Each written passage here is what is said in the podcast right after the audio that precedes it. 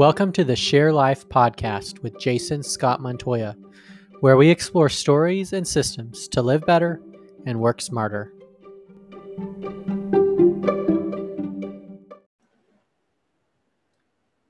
Welcome to a special edition of the Share Life podcast. We're in an ongoing series as part of the discovery process for my next book project, From the Garden to the Cross How Jesus' Harrowing Mission Shows Us the Way Forward.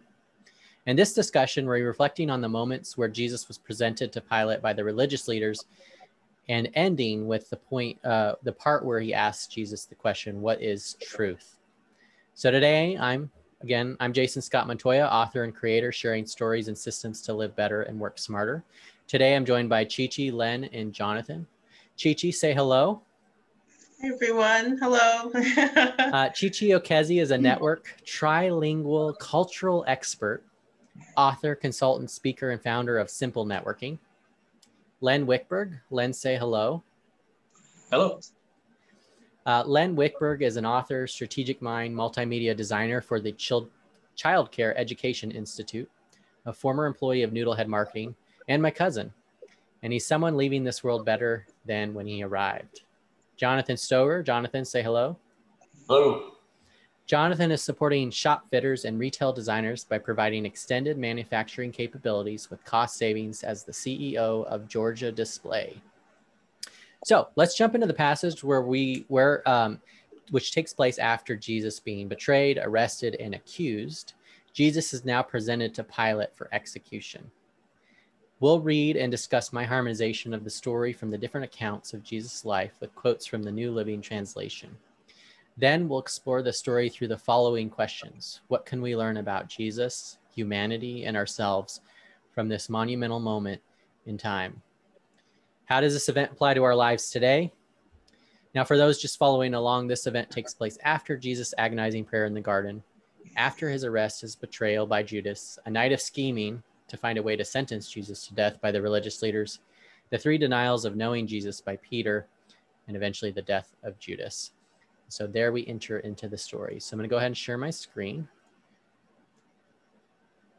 And let me know if you see the passage in front of you. Are we good to go? All right. Mm-hmm. Let me yep. zoom in a little bit here.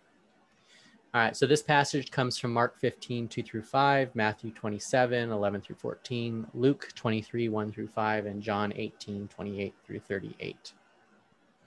While the entire religious council led Jesus to Pilate in the early morning, they did not enter the Roman governor's palace, as doing so would make them ceremonial unclean and unable to participate in the Passover.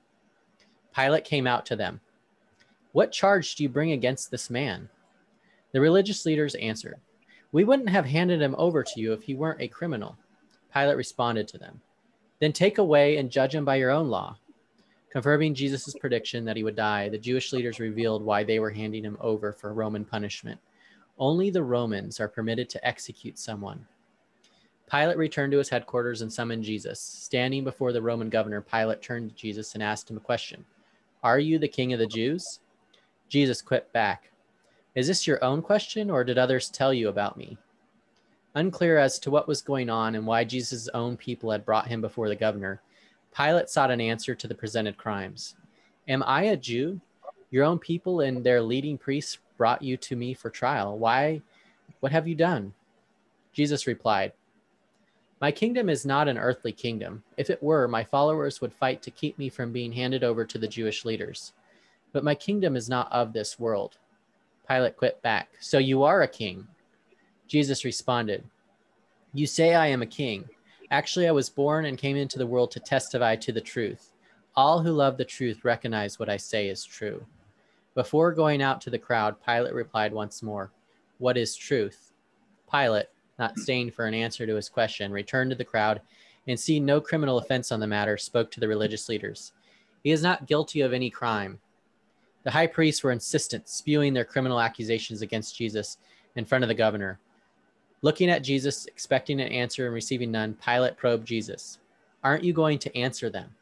What about all these charges they are bringing against you? Jesus remained silent, and Pilate was amazed. Pilate turned to the mob, a religious leader, to and religious leaders, and repeated his message. I find nothing wrong with this man.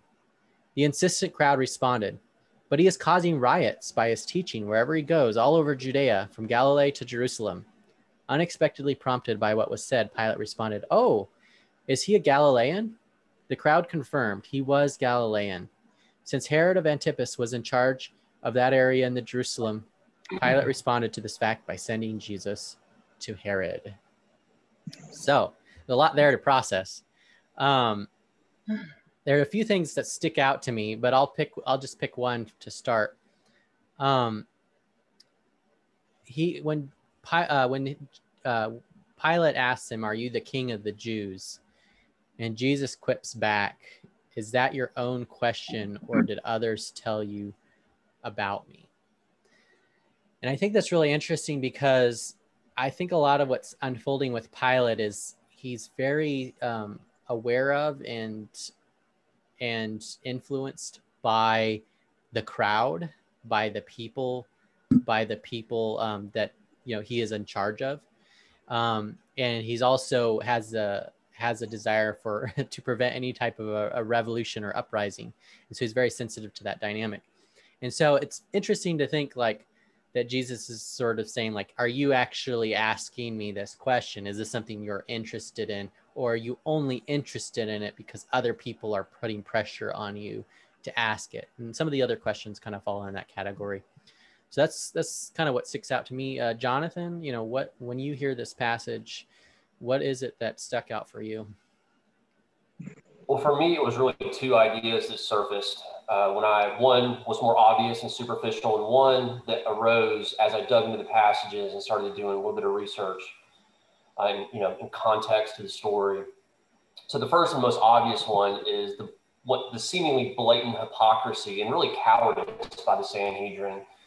Uh, this was a group of people who, if you just read the account here, they, I mean, they, they just seem like they're wholly self-serving that there is a certain status quo that they are trying to uphold and that they're the beneficiaries of that status quo, uh, probably financially from a place of status and power. And that probably feels good and they want to perpetuate that. But also, these people are they're cowards, right? They're they're wanting the Romans to do their dirty work. And it's you know from the from earlier in the passages, the accounts of the 30 pieces of silver that they gave Judas, not wanting to receive those 30 pieces of silver because they were blood money to them, you know, the, the, the passage that we just wrote in your, in your, well, not the, just wrote in the harmonization there, them not wanting to go uh, into, into where, into where uh, Pilate was because it mm-hmm. makes them ceremoniously unclean. And it's yeah. just, uh, it's market to, to, to, observe that. But the second thing, the more interesting thing was this, uh, was Pilate and who was Pilate and why was he acting like this, right? Because uh, reading the account in the Bible, he seems to oscillate, right? Like he's going mm-hmm. back and forth. You know, is he guilty? Is he not guilty? And he does this several times. It's not a fleeting thought. It's something that he has that's a seeming conviction in him.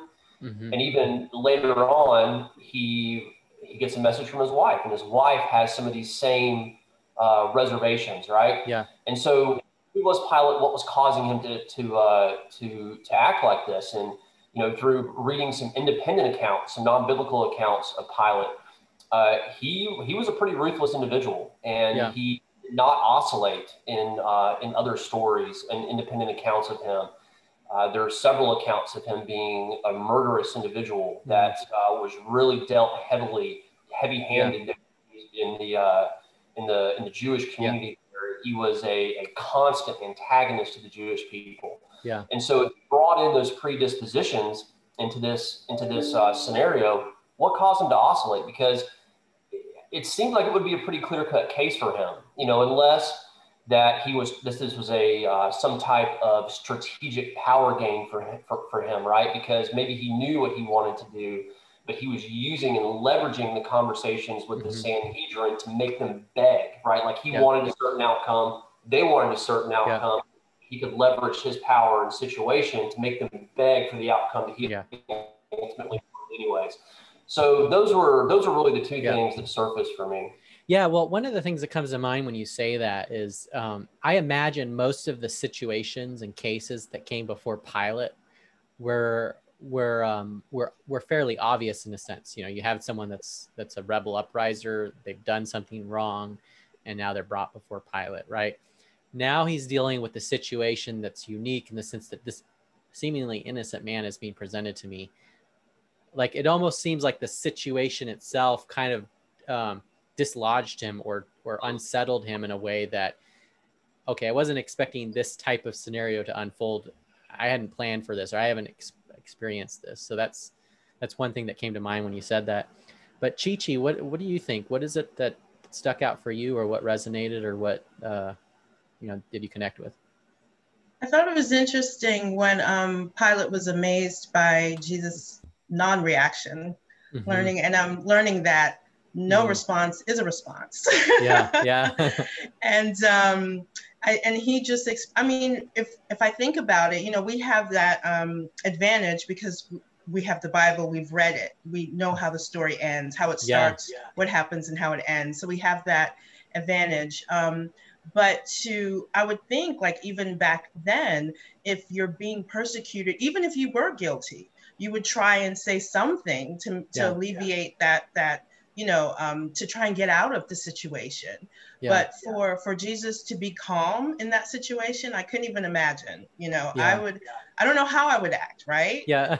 all these people that are coming against you, and they're notable people. These are not, you know, um, they're they're well respected in the community and mm-hmm. um, somewhat credible. Remember, um, as Jonathan said, they're not going into the temp- going into that space because they don't want to be unclean, but yet they're persecuting someone that's innocent, and that's okay.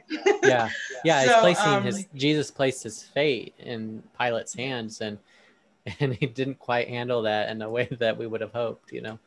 Exactly. Yeah. So that's what stood out was actually Pilate's reaction of um, the just his amazement at Jesus' yeah. non-reaction. That's what stood out yeah. for me. And it and it's so like you said, it's so.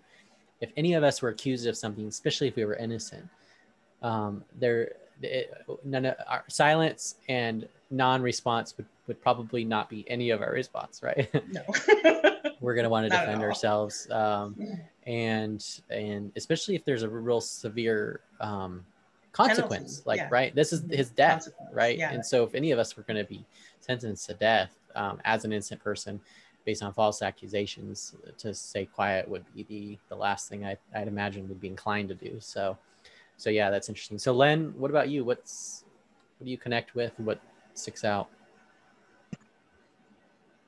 Yeah, I I didn't know much about Pontius Pilate until yeah doing this uh this uh podcast with you and and um what with this part specifically I, re- I really like when he's like when he answers back am i a jew and it's just the it, some of the stuff that I've seen in research and mm-hmm. like Jonathan was saying, you know, he had an M. Eh, what is it? Uh, I don't know if the word existed back then for the uh, anti-Semitic. Yeah. But he was very already anti-Semitic, and that yeah. might have been how he even got that position. Uh, but just kind of throwing that in his face already yeah. And later on, how it goes into, you know, he's saying, like, I have the power to do this or not. Yeah. You got to tell me something. Or, you, like, and like Gigi was saying, you know, yeah. who's going to, def- someone's going to defend their life. Yeah. If they're on trial like that. So, so not much, but that I have to add, but that's just what stands out to me. Well, and yeah, that's interesting you say that because what's what kind of what's happening here is kind of a flipping upside down of that pi- that power dynamic. Pilate is saying, "I'm I am in charge here," but obviously, you know, as a Christian, we're seeing that Jesus is the one that's that's really in charge of what's what's going on, and so he's his his lack of response is almost um, he's not giving he's not making it easy for Pilate to do his job. put yeah. it that way, and that mm-hmm. kind of makes him flounder.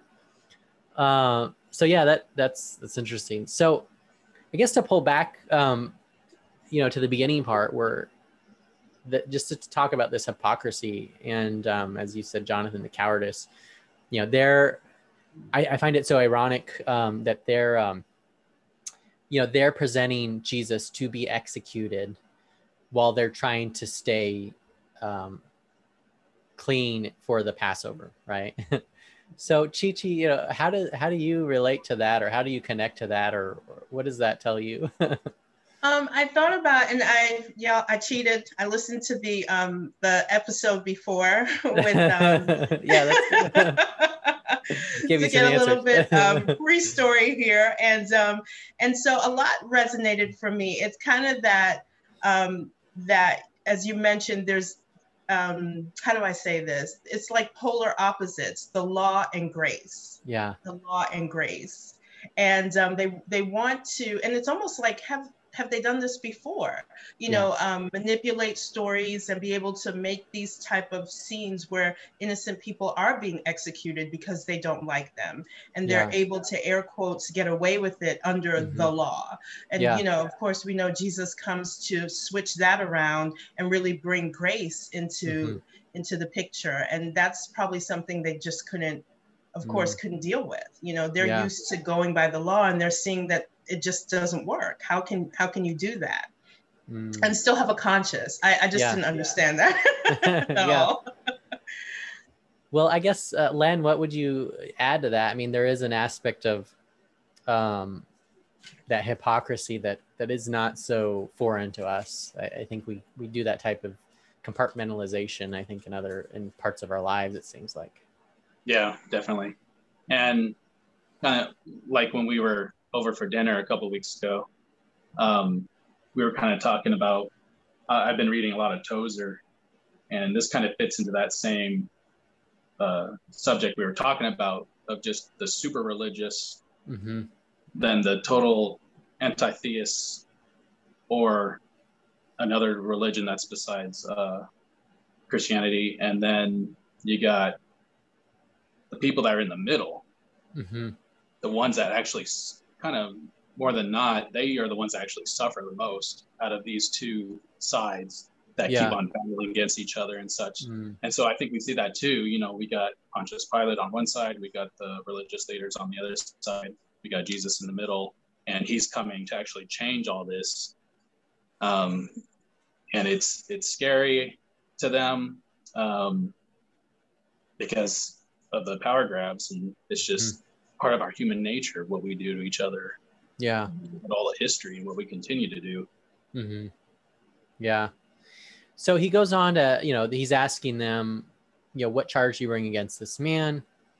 You know, we wouldn't have handed him over to you if we weren't for a criminal. So it's like there's a little bit of a kind of a feistiness there.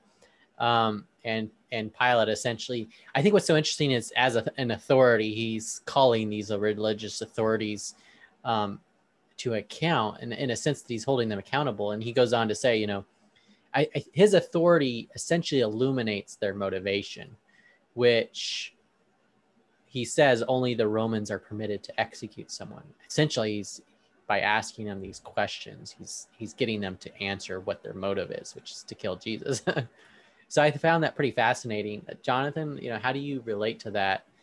Um, I mean, often, you know, our motivations, we can kind of hide them because we're maybe uh, doing something we shouldn't. Um, or, uh, you know, you have kids as, as I do, and, and sometimes we have to sort of wrestle with what's really going on here that's driving this behavior. And, and all of a sudden in this situation, we're seeing Pilate pull that out. So what it, what's, what do you think is going on there? Yeah, so I think the obvious observation about the Sanhedrin is, as I stated, these are probably some of the most hypocritical, coward, cowardice people that you'll ever come across in the Bible. I mean, these people, it just their actions are seemingly so blatant. But what if they were acting from complete conviction? What if they really thought that what they were doing was the right thing? That they had these these uh, these sacraments, right? That cannot that must be withheld at all costs. Yeah. By doing so, they completely miss the whole entire story, yeah. right? But like, what if that was the case? And mm-hmm. you know, just like they said, you know, we would not have brought him if there wasn't a crime that was committed here. And yeah. so maybe, maybe just maybe there was a level of conviction there, and that and, and that and that caused me to think, looking at this story through the lens of our current experience now. You know, what sacrament, I mean, even talking about politically or culturally or mm-hmm. whatever arena that you want to that you want to take a look at, what are the sacraments on both sides that the sides hold that prohibit the truth from surfacing and prohibit good, robust dialogue and, and, and solving of problems and things like that. So yeah. I just I, I, just sat in that thought for a minute and tried to say, you know, put myself in their shoes. Maybe they weren't hypocrites. Maybe these mm-hmm. people really were acting from a place of very strong held conviction. If that's the case, you know, what what changes does that cause me to make, right? Like how how should I re-examine and evaluate the premise that I work from on a daily basis, whether it be for my kids or church or politics or whatever else, what examination needs to be done there to make sure that the tenets that I hold and the sacraments that I have are true and mm-hmm. upright and not artificial or fabricated by my own being or influenced by people who shouldn't be influenced. Yeah. So how do you know because you have strong convictions as as we all do. How do you know your convictions are not in the uh, religious uh, vein that we're seeing here? How, how do you know when when it is um, right and good and true and when it is fully con- you're fully convicted but it's not those things? Well i think from uh, speaking well i think that someone who is a believer handles you know is, is, a, is, a, is a follower of christ handles it differently than maybe someone who's not a follower of christ so as a follower of christ i seek the one thing that i know is true and that's the bible so i seek truth there but i also interlace accountability as well. And so I, I don't ever want to operate in a silo. And, and that, that, that's a very dangerous place for me personally to be in. And I assume that most people to be in, you're making decisions in a silo.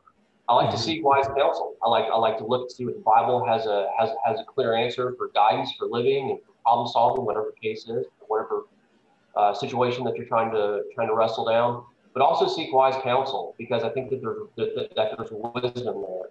Uh, specifically for people that are older than me and maybe who've gone through these journeys, I, I, I try to seek uh, guidance from those types of people because left to my own devices, uh, I'll make a bad decision, and that's it's not anything that's uh, that's new to me. I think that that's the that that's the human condition. Yeah, yeah, and I think some of what you said it does remind me of the Apostle Paul, right? He was, or I guess at the time, Saul of Tarsus before he was the Apostle Paul. Um, and he was highly convicted and he did believe he was doing the right thing. He was a zealot, an extremist, um, but he believed that what he was doing was for God, right?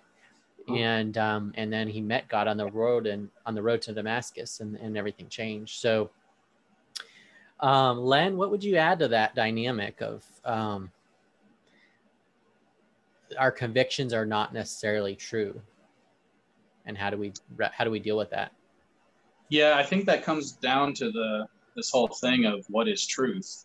Mm-hmm. you know that's where it starts hitting what you believe in and why.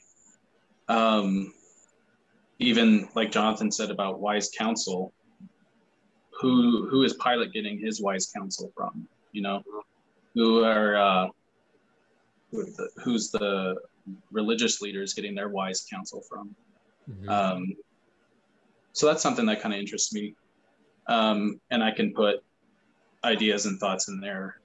Yeah, yeah, and it, with the religious leaders, there there is an implication that Annas, who I guess is the father-in-law of Caiaphas, who is the head priest, so this father-in-law is essentially kind of pulling strings, even though he's not the official leader. He's the guy behind the curtains sort of um, has an authority. And so, to your point, like he he certainly seems to be someone that is is driving a particular agenda in the situation that leads to this this moment. Um, Chi Chi, you know, when you think about that dynamic, what what comes to mind for you? Um, it's it's interesting. It goes back to um, the paradigm shift, like you know Jesus being there to institute grace and that all of this religion and these strict these strict rules are it's not a form of freedom it's, it doesn't represent you know the kingdom of god if you will um, and i think of you know the the whole his three year ministry leading up to his crucifixion mm-hmm. you know mm-hmm. they and i have it um, i'm pulling it up here where the the crowd um, the insistent crowd responded, um, but he's causing riots by his teaching wherever he goes. Yeah. And you're thinking, so what exactly are riots? Is it healing a woman that's been sick for 12 years on a Sabbath? But yeah. he's healing her, you know. Yeah. So that so that's that that that um, paradigm shift. You know, we're used to everything needs to be done a certain way. Like if yeah. Jason, if you're going to kill somebody, make sure you don't do it on the Sabbath. And forget the whole point that thou shalt not kill, right? Yeah.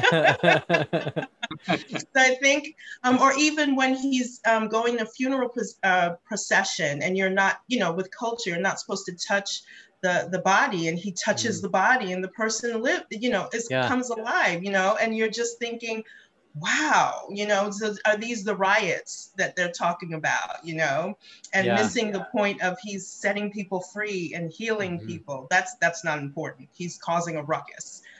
Yeah. So that, that that's yeah, that's interesting because the ruckus, um, you know, part of it is like almost if you want to get more honest, they should have said like instead of he's causing riots, he's causing a riot inside of us He's right. offending us. He's upsetting our order, right?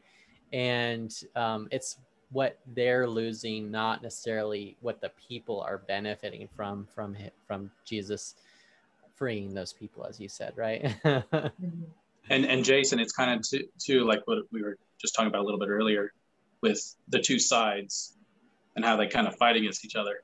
Mm-hmm. It's it's also what we talked about was it's easier when you can just have a set of rules that you got to follow or yeah. it's easier when you make your own rules mm-hmm.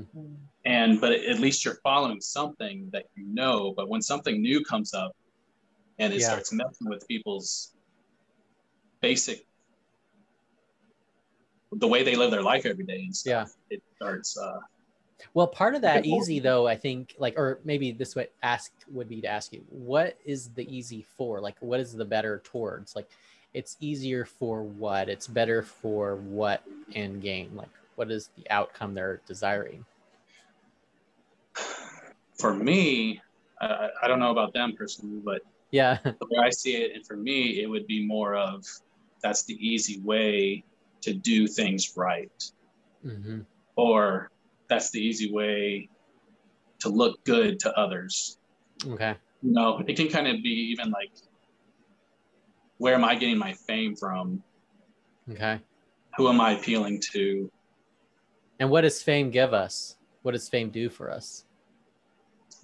That makes us feel special. Okay. Filled up pride and yeah. And yeah, it can lead us down a bad road and I think that's a lot of what we're seeing here. Yeah. Where we're yeah, become. I think, yeah. So. I mean, another dynamic, I guess, that comes to mind in thinking of that um, is if if I can jump two times and it's easy for me, then if I expect other people to jump um, two times, like I know I can pass that bar, but I know most people can't do that thing. And so now all of a sudden I've separated myself from them, but it's based on like my betterness um, mm-hmm. or my self righteousness. And so it almost seems like the, those rules they're shaping are they're they're shaping them based on the things that they're able to do that they know the other people can't do so that they can then be better than them. Mm-hmm. Does that make sense? Mm-hmm. Yeah. So um so yeah that's that's interesting. So I guess after that part then you know they're accusing Jesus of these things, and Pilate's kind of confused, like what's going on here. Like, I'd imagine the disconnect would partially also be that um, he's looking at Jesus, he's looking at all of these accusations, like you mentioned, Chichi, the the riots and stuff. Like this doesn't seem like a guy that's inciting riots, you know. um, the Barabbas guy seems like the guy that would be doing that, but G- there's a disconnect there, right? Um, so it seems like there's an intuition that he kind of sees that something's going on. But he goes, as Len mentioned earlier, "Am I a Jew? Your people and and their leading priests brought you to me for trial. Why? What have you done?" And so he's essentially asking Jesus um, the answer to that. Jonathan, what? I mean, how do you make? What do you make of that when you think about it?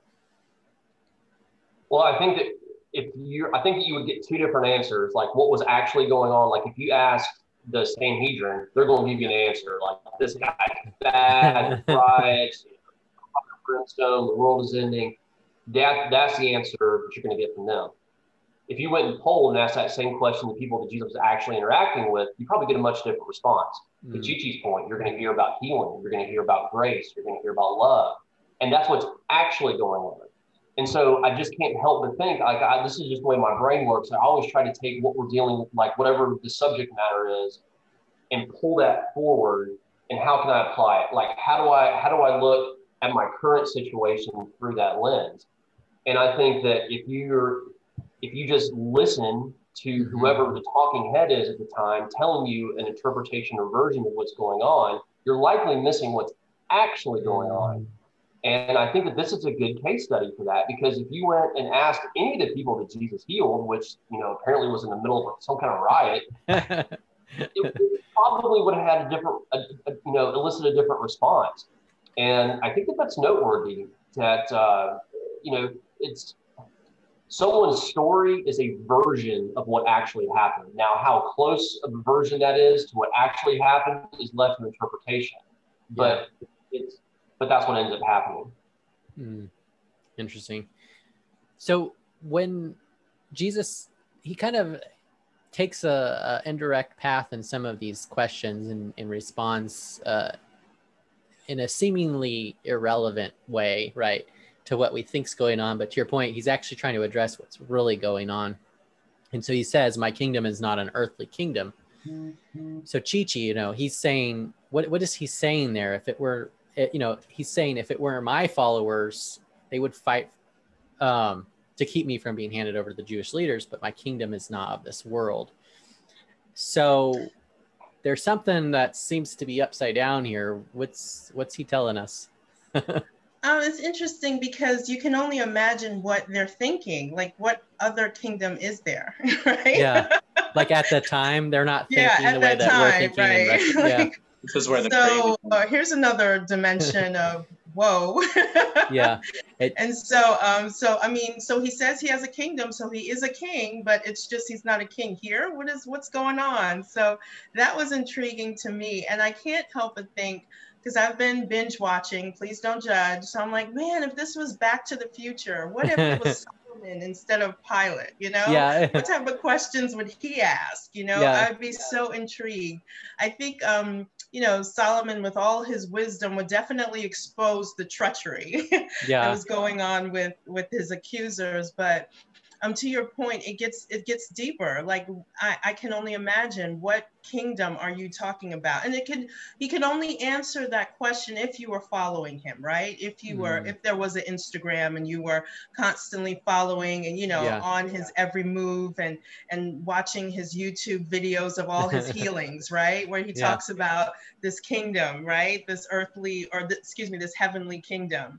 So um so yeah, I think to your point, Jason, it gets a lot deeper. Like it's it's yeah. more complex and he's still to me, even in this moment, he's still ministering, which I think is phenomenal. He's still yeah. talking about the kingdom of heaven. He's still administering grace mm-hmm. and still saying who he is as, you know, yeah. he's leaded, being led to this crucifixion, which is fascinating. Yeah. And well, and what's, yeah, because it's interesting because, uh, or for a few different reasons, but one of which is, um, you have, I'd have to guess that, that this caused Pilate to pause, to at least consider it because you know, the Romans believed in all the pantheon of gods, and they believed that these gods came to Earth and interacted with people. So it wasn't wasn't entirely foreign to them that that's a possibility. Okay. Um, so in that in that kind of mindset, I'm thinking, okay, this guy's something that I'm not. This is something different. He says from another kingdom. I almost wonder if you know it's caught between is this guy crazy or is there something here? You know. mm-hmm. uh, what do you think, Jonathan? earthly kingdom versus heavenly? I think that's a that, that's a really interesting point to look at it through that perspective, because man, this is such an interesting case study, like what's going on in in in Pilate's mind here, because he has he has both simultaneously competing interests and aligning yeah. interests with yeah. with.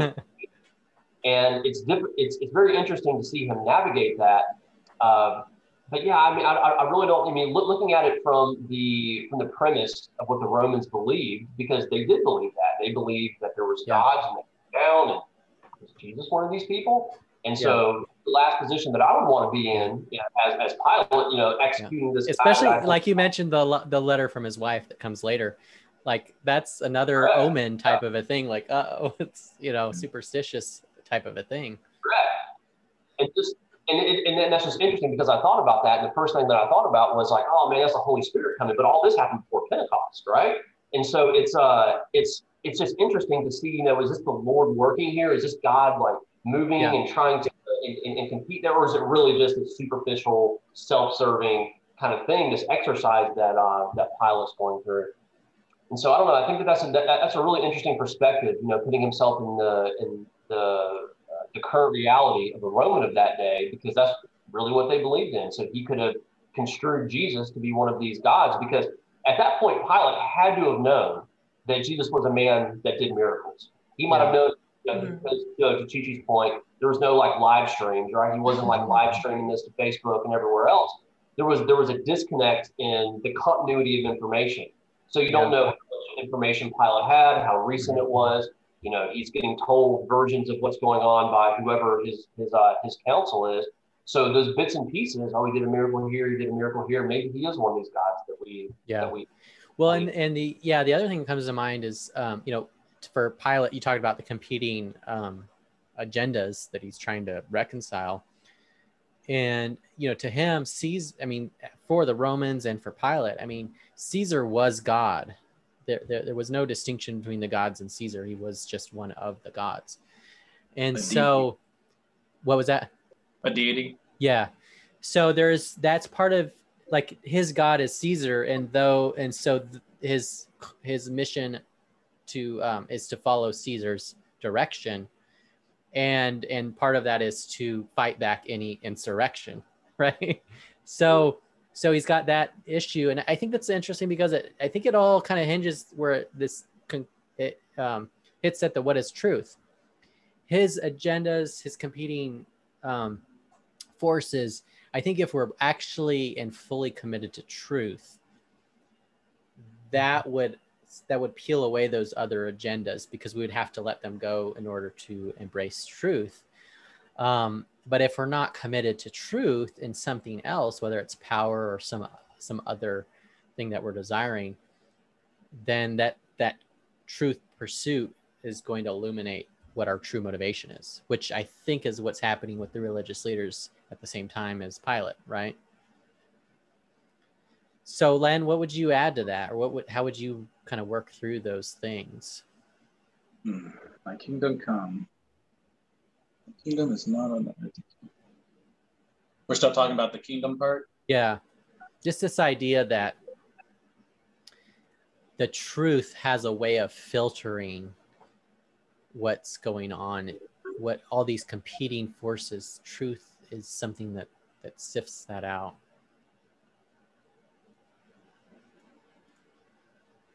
And even, you know, another another dynamic is that's interesting.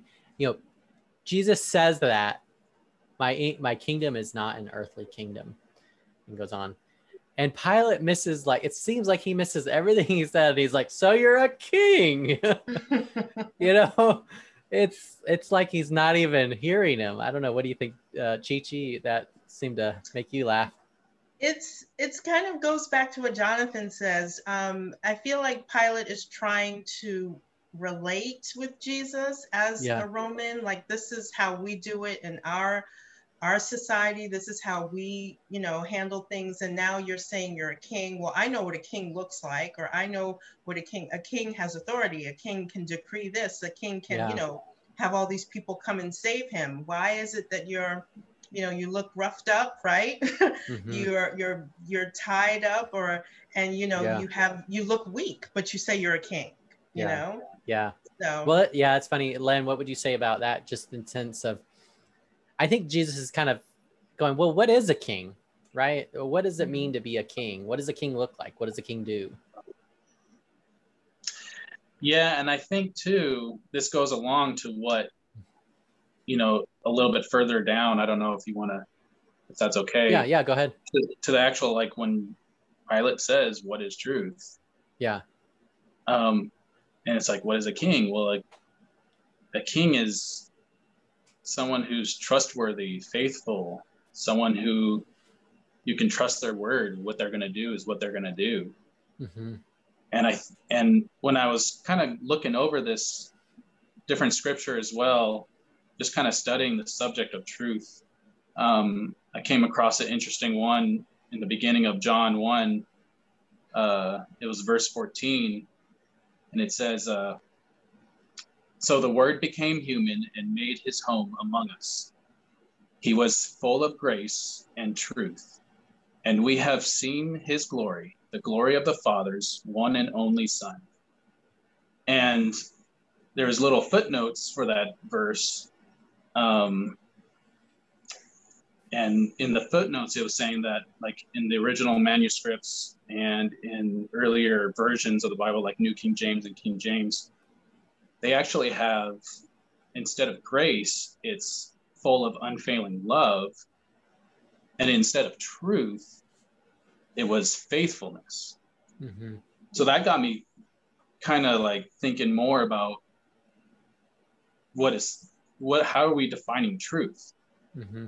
and then putting that faithfulness in there you know all the promises that god gives us all the promises that jesus gave us you know if what he was saying wasn't true then what's the point of it all? If we can't put, if he's the one that is really the faithful one, because we mess up all the time. Yeah. And we are ones that are not faithful. Yeah. We're not faithful to him. We're not faithful to others. And a lot of times we're not even faithful to ourselves. Yeah. And so, and so that question of like, what is truth that Pilate asks, I see it even more as like, I don't think he ex- actually was asking it this way, but it makes me because the way when I do writing and stuff, when I I'm reading the Bible and stuff, I try to reflect on what's happening, and I'm mm-hmm. asking to ask myself that truth. So I'm asking myself, what is truth? Yeah, and it got the Spirit has shown me a lot of things through that through the years of doing that self reflection, and I think Pilate doesn't understand what truth is, not just, oh, what is truth? Whatever. Your, your own truth is your own truth.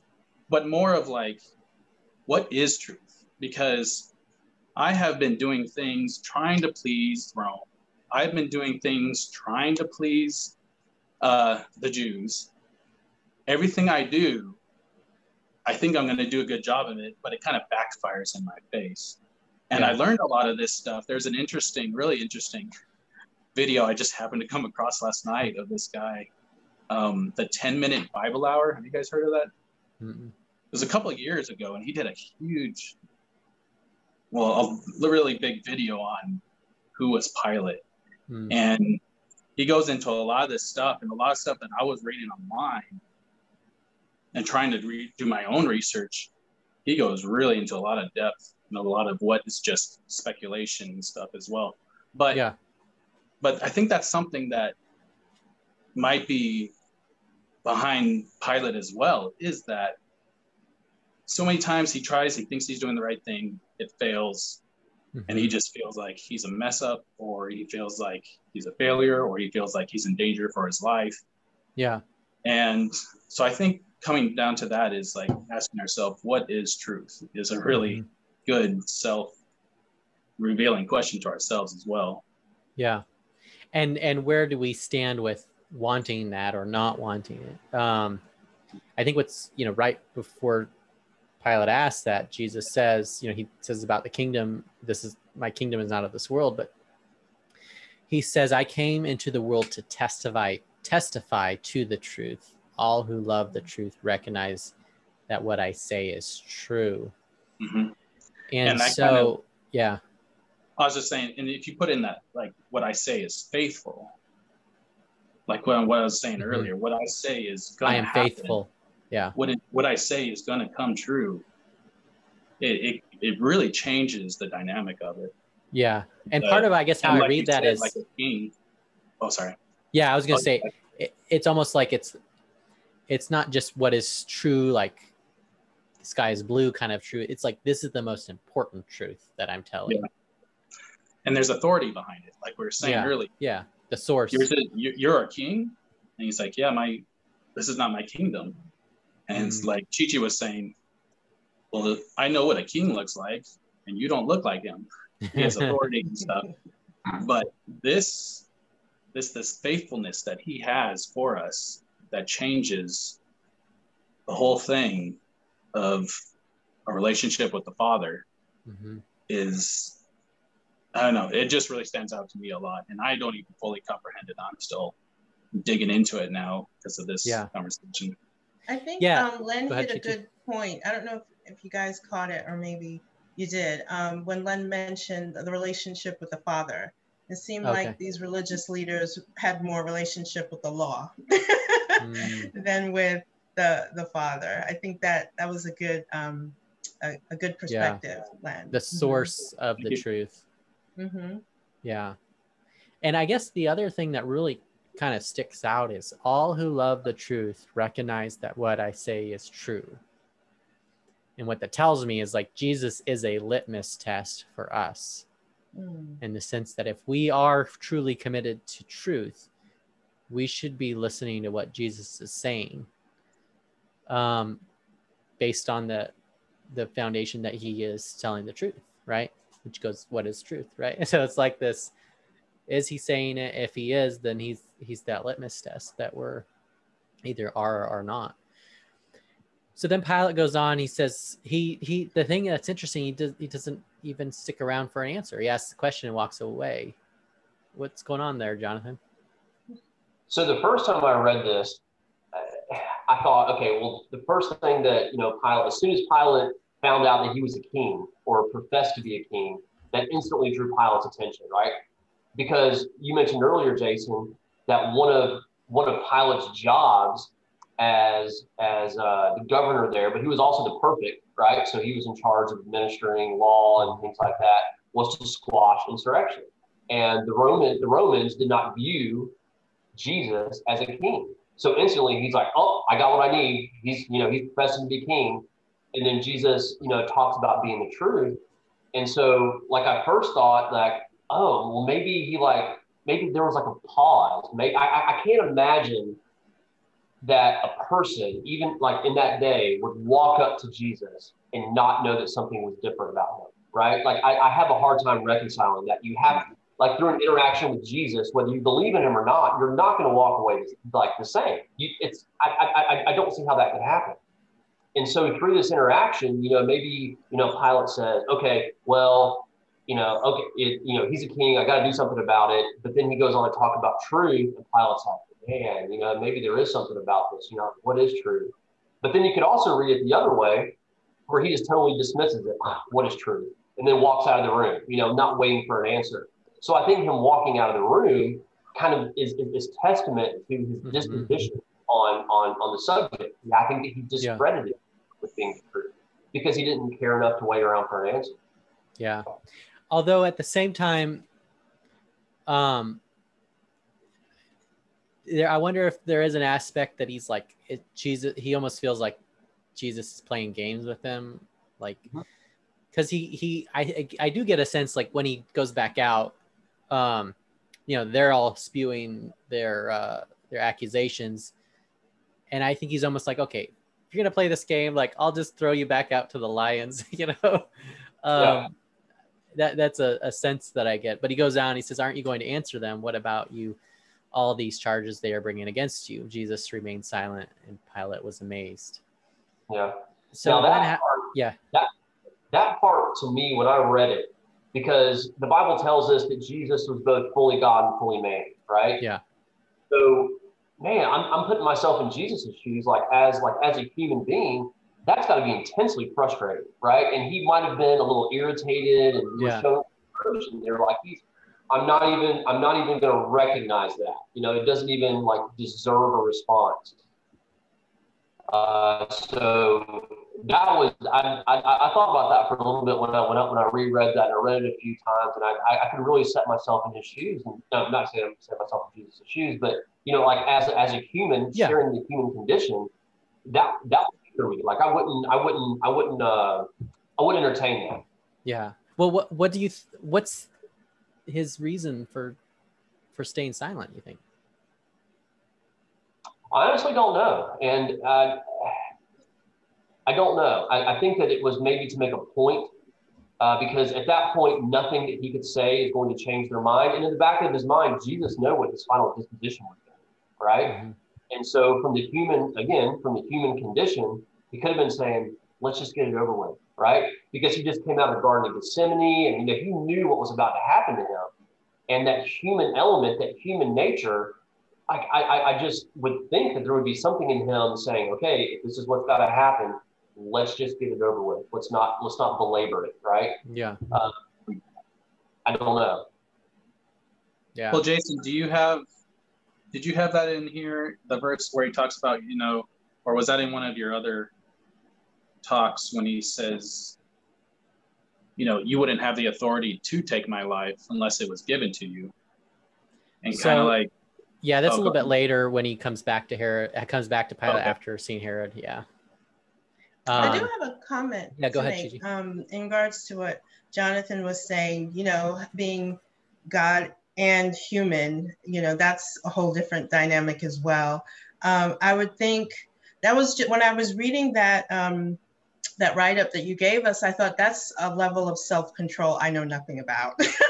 Just there's always that reflex, no matter how you try, you want to be calm, you're breathing in, you're breathing out, but you know, and to, and you know what's going to happen. But then I also think about you know, during Jesus's um, ministry, how he was always confronting these religious leaders. And even to your point, you know, he's God and he just didn't have time. He is eternity and just didn't have time. Like, I'm just going to check you at your thoughts. Don't even worry about speaking, you know? so I can't imagine, like, he knows what they're thinking and then what they're saying, and he's still being calm. Oh, yeah. So, like I said, it's a level of self control I know nothing about. Yeah. yeah, and I think that goes back to the garden. The his agony and prayer in the mm-hmm. garden was. Yeah. I, I think a lot of that he wrestled in that moment, and that gave mm-hmm. him what he needed in these following moments to be more composed. Um, which perhaps is the lesson there, you know, for us to to, to mm-hmm. do that wrestling, to work out those emotions um, yeah. because we know that the trials and tests are coming, and when they happen, are we ready for them? Yeah, it's his humbleness and his his meekness. Uh, we we don't like to use that word word anymore, but I really love that word. How it used to, what it used to mean, but um, just that power that he has that's under control and he knows what's happening. He knows what has to be done like you're saying, going back to the the garden where he was in that conversation, that deep, hard conversation with the Father. Yeah. Um, and there is an aspect of Jesus. He's not, or even God Himself. He's not extravagant in the sense that what is necessary to accomplish the the goal is is is the applic is what He does. So He's he's not trying to do more than is necessary to accomplish that. Um, yeah he's not using more force than is necessary. Yeah. And it's prophesied he's going to be like that as well. So yeah, that's who he is. Again, he's mm-hmm. faithful to the promises that he said a long time ago, before yeah. even this moment that he yeah. was going to. Yeah, and so, you know, now he's there. There is an int- see, I, to your kind of double-mindedness thought, Jonathan. You know, he he's listening to them. He's listening to Jesus. He's ask he's kind of earnestly going to jesus like give me something to work with you know? Mm-hmm. um and jesus like that that's not important. Something else is important. Focus on this. And he's just focused on his his agenda right? Um and so he well, but he yeah yeah we all are. Um that's a good point. Like just how distracted are we in our work yeah. in our relationships and life um, and we've we're completely missing the most important part of all of it, right? so then he goes on to say, I find nothing wrong with this man. And he is defending Jesus. Um, but the crowd, like like you mentioned earlier, Chichi, he's causing riots. he's teaching wherever he goes, all over Judea, from Galilee to Jerusalem. It's interesting because when you said that, it reminded me. Um, I think it was Martin Luther King, um, his maybe the Birmingham jail letter, but he he kind of addressed. There was a lot of accusations about some of the protests they were doing, that they were causing these riots, and the, and these particular things he was doing were peaceful, and and and in fact the the violence was coming at them. It wasn't it wasn't them instigating it. And and so there's an aspect of this that just it seems to to stick out. Um but it it comes from the crowd. Like that's what that's what's interesting is the crowd is saying that he's causing the riots. Like but isn't the crowd the riot? Isn't the crowd causing the riot? Because they are the crowd. I don't know what's going on there you think chichi? It's it's interesting because it shows that they have an ulterior motive right? Mm-hmm. they're they're getting violent with someone who clearly is not violent at all. As a matter of fact very very calm and passive. And um yeah so it goes back to this hypocrisy. Like um, len and jonathan were saying before you're like where and i can only imagine what pilate was thinking. Like this is out of control and i you know, as we're reading this, the this the, the message or the the section, he just wants to be done with it. Oh, oh, you said he's from Galilee. Oh, well, then I, I he needs to go to Herod. Like just, just, like, just there yeah. we go. but they're so it's so interesting because it's almost like he got a miracle. Like right? I can send him, I can yeah. send him over to him. yeah, he, yeah, he, that's, that's his. making that decision. That's for sure. Right. Yeah. So what do you think of that that escape? I, I guess yeah, um, it was an escape route for sure. Yeah. um, but how often is that us? Like instead of dealing with the truth or this really difficult situation, we find a way out like like this, or at least one that we perceive to be, because obviously Herod sends them back. But what do you think, Jonathan? Well, I mean, I think again, that's the human condition. I think that's what we're going to default to, right? I mean, we're, you know, absent of of any conviction, like really strong health conviction or other compass, we're going to default to the path of least resistance. Yeah. And if we can postpone, uh, delegate, or put off anything that hurts or causes pain or friction, I think that you know, absent of, uh, of, strong conviction or, or, or, a different compass, I think that that's what we're going to gravitate towards. I think again, that's just part of the human condition, and it, and it's a and it's a sad state because yeah. I mean, again, I always try to look at things through the lens of our current condition and current, or my current condition and situations, and even looking back over my life, just thinking about, man, if I had dealt with that, or if I handled this mm-hmm. differently, if I, you know, you know, dealt with this head on instead of trying to go around it or postponing or delaying, the outcome would have been different, probably better. And so, yeah, I, I yeah. wholeheartedly relate. Yeah. And isn't it funny, Jonathan, how we, especially as guys, we like, um, we think we're strong if we can handle this stuff on our own, if we can keep it secret, or if we can, like, yeah, just handle on our own. But if once we do confess that, not and not a not only to God but to other believers, uh-huh. and such there's such growth in that and we think and there's such strength in that but we think the strength is all in doing it ourselves and becoming better ourselves doing it ourselves mm-hmm. there's strength and freedom with with, yeah. with, with those types of approaches because once you know what's the bible says what's in darkness comes to light and whether you deal with it when it happens or whether you deal with it later it's going to get dealt with eventually it's just how much collateral damage do you collect along the way. You know, that path can be short, that path can be long. It's really, it's really up to you. Yeah. But yeah. Well, the other thing too is I think we we have a tendency to think we're strong, a, a certain level of strength that we have, but then the pressure is is bigger and stronger and larger than than perhaps we've experienced before. We realized how not strong we are. Yeah. Mm-hmm. Or tired of dealing with the same thing over and over. Mm. So if there is escape route, yeah, just take it. Yeah. We Yeah, fail over and over on the Yeah. same thing we struggle with. Yeah. What, what, at Chichi, what would you say about that, that idea of strength and freedom and It's how that? it's true. You know, you have an image of what you think you should be or what people want you to be, right? And then Mhm. when you feel like you've and it's could be like my dad said, it could be psychosomatic. You know, it's just you know when you realize, oh, I didn't make I didn't meet that mark, or you know, I'm not up to par. I'm I'm trying to find a way to supplement for that. I'm trying to, you know, find a way to Mhm. you know create this facade if you will you know um, to to look like i'm strong because if if they find out this is the way i really am they may not like me they may not trust me or i might lose you know friends and things of that nature so yeah it's Mm. it's definitely an inner struggle to say the least but to, to everyone's point you know having that counsel or that support system um, where there's no judgment and there's that grace we talk about again. I can only imagine um, with these religious leaders, there's no room for Mhm. you have to be perfect, right? You have to follow Yeah. the laws. You have to do this, and if you're if you don't,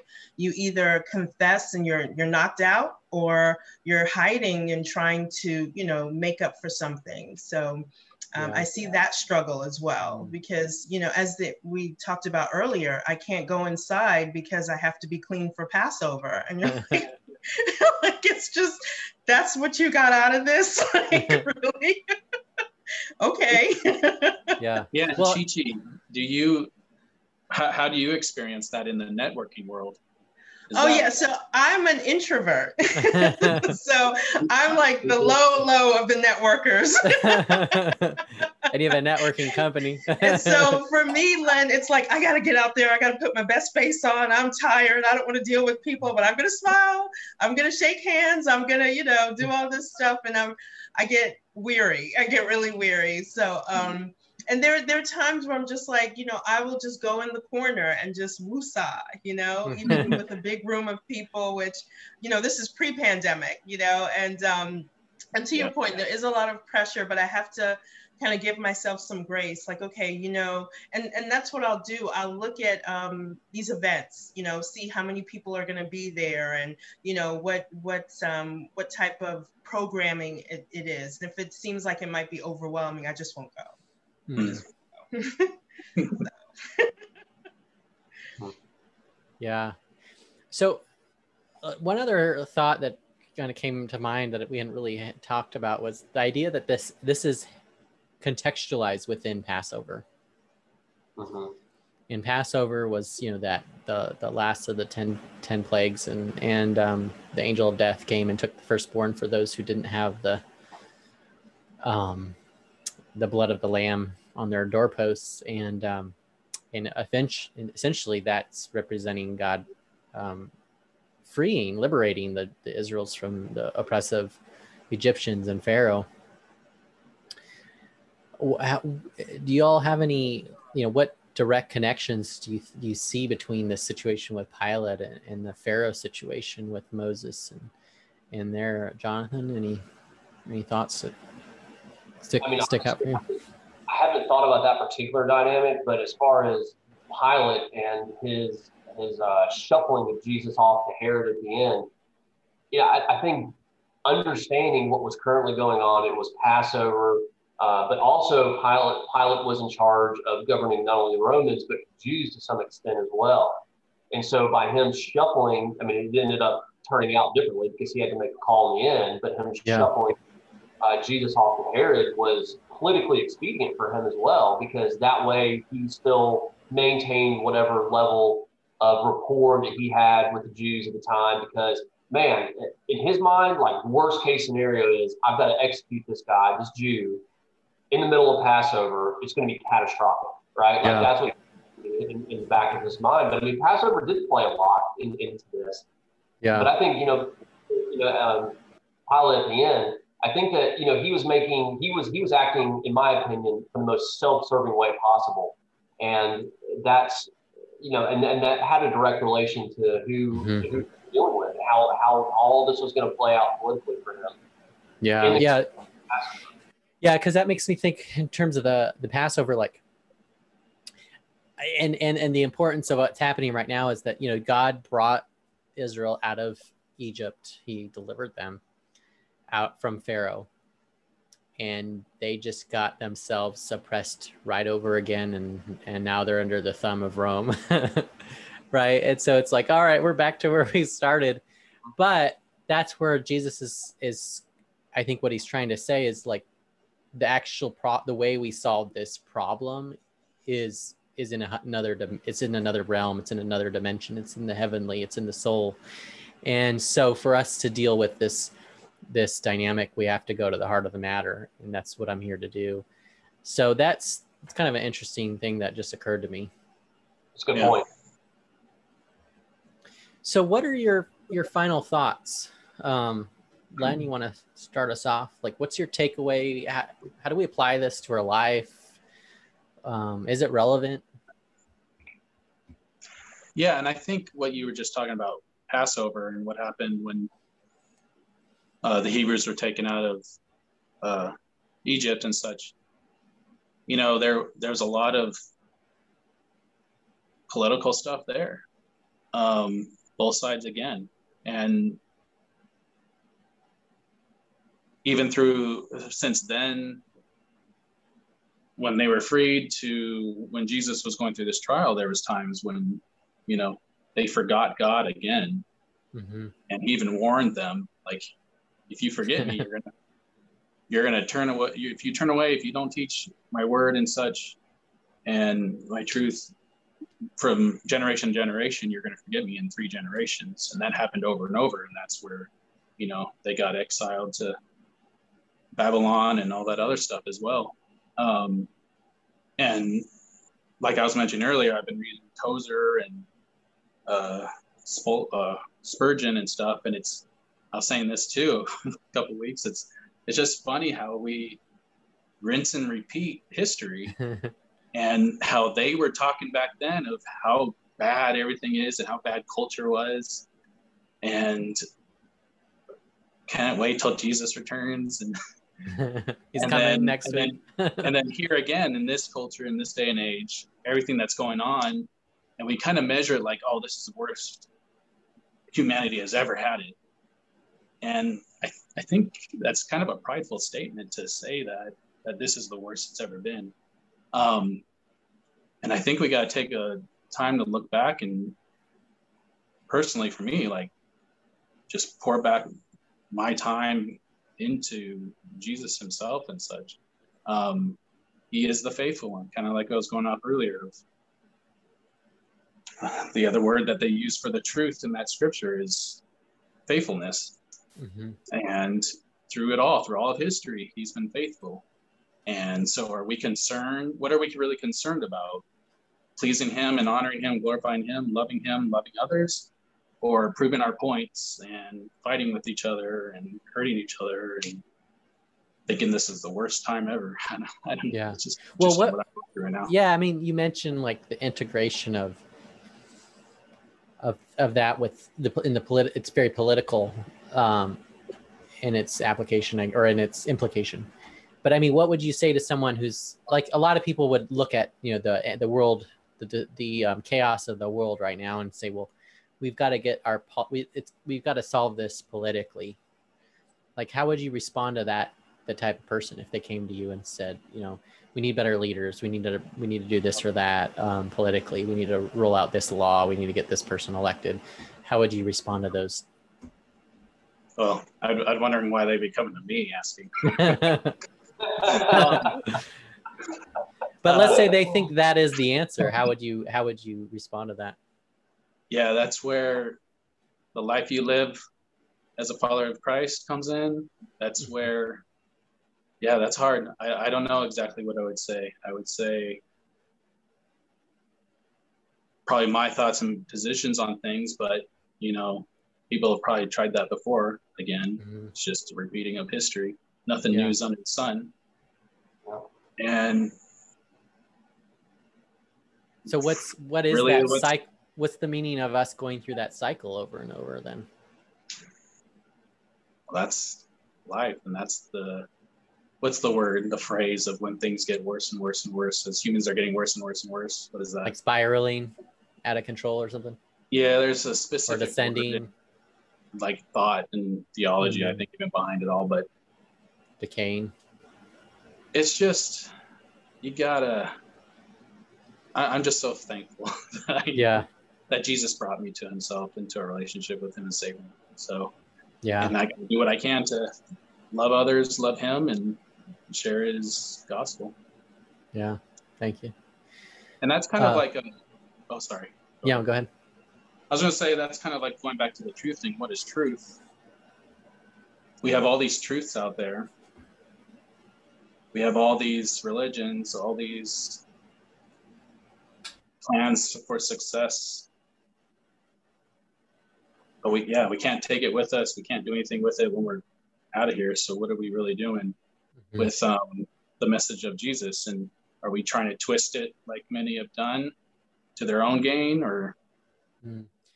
Yeah, that's it's just, yeah. Because what sticks out for me when you say that is we kind of want it both ways. We want the benefits of uh, Jesus, but we also want to use Jesus in this world to we can get yeah. benefits in this side of heaven.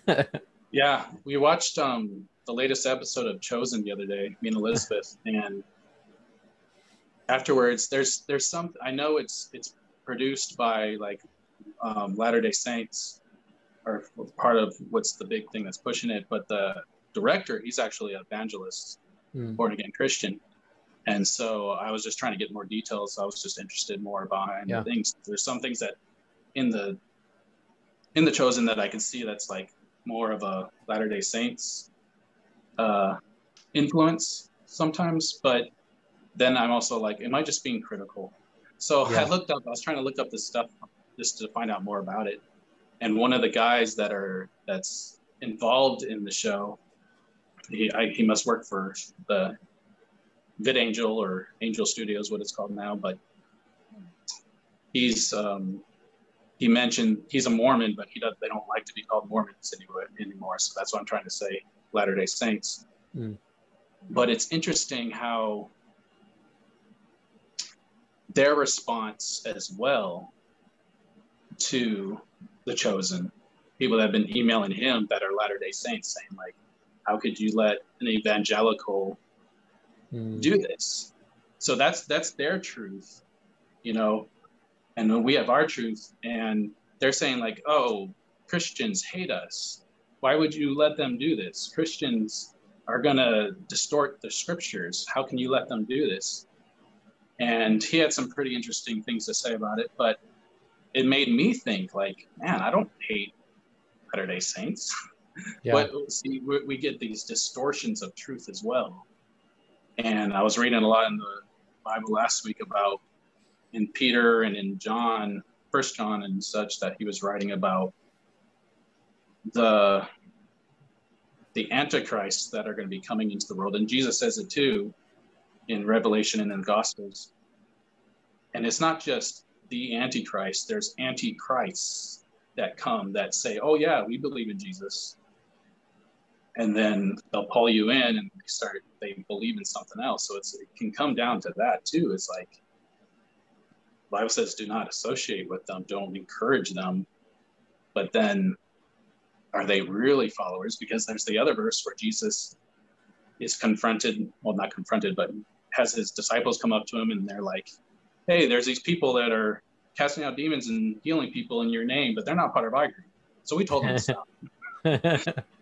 so it's like, well, what do I do about that verse too? And I'm sure there's a lot more context behind that as well but it just gets me thinking more of others and that are in like say they know jesus and they know the truth but they practice other things than what i believe is the truth from the bible and for what god's revealed to me. So it's i don't know it's complex. yeah. Yeah. Jonathan what what would you add to that and what final thoughts would you have uh, for our discussion today?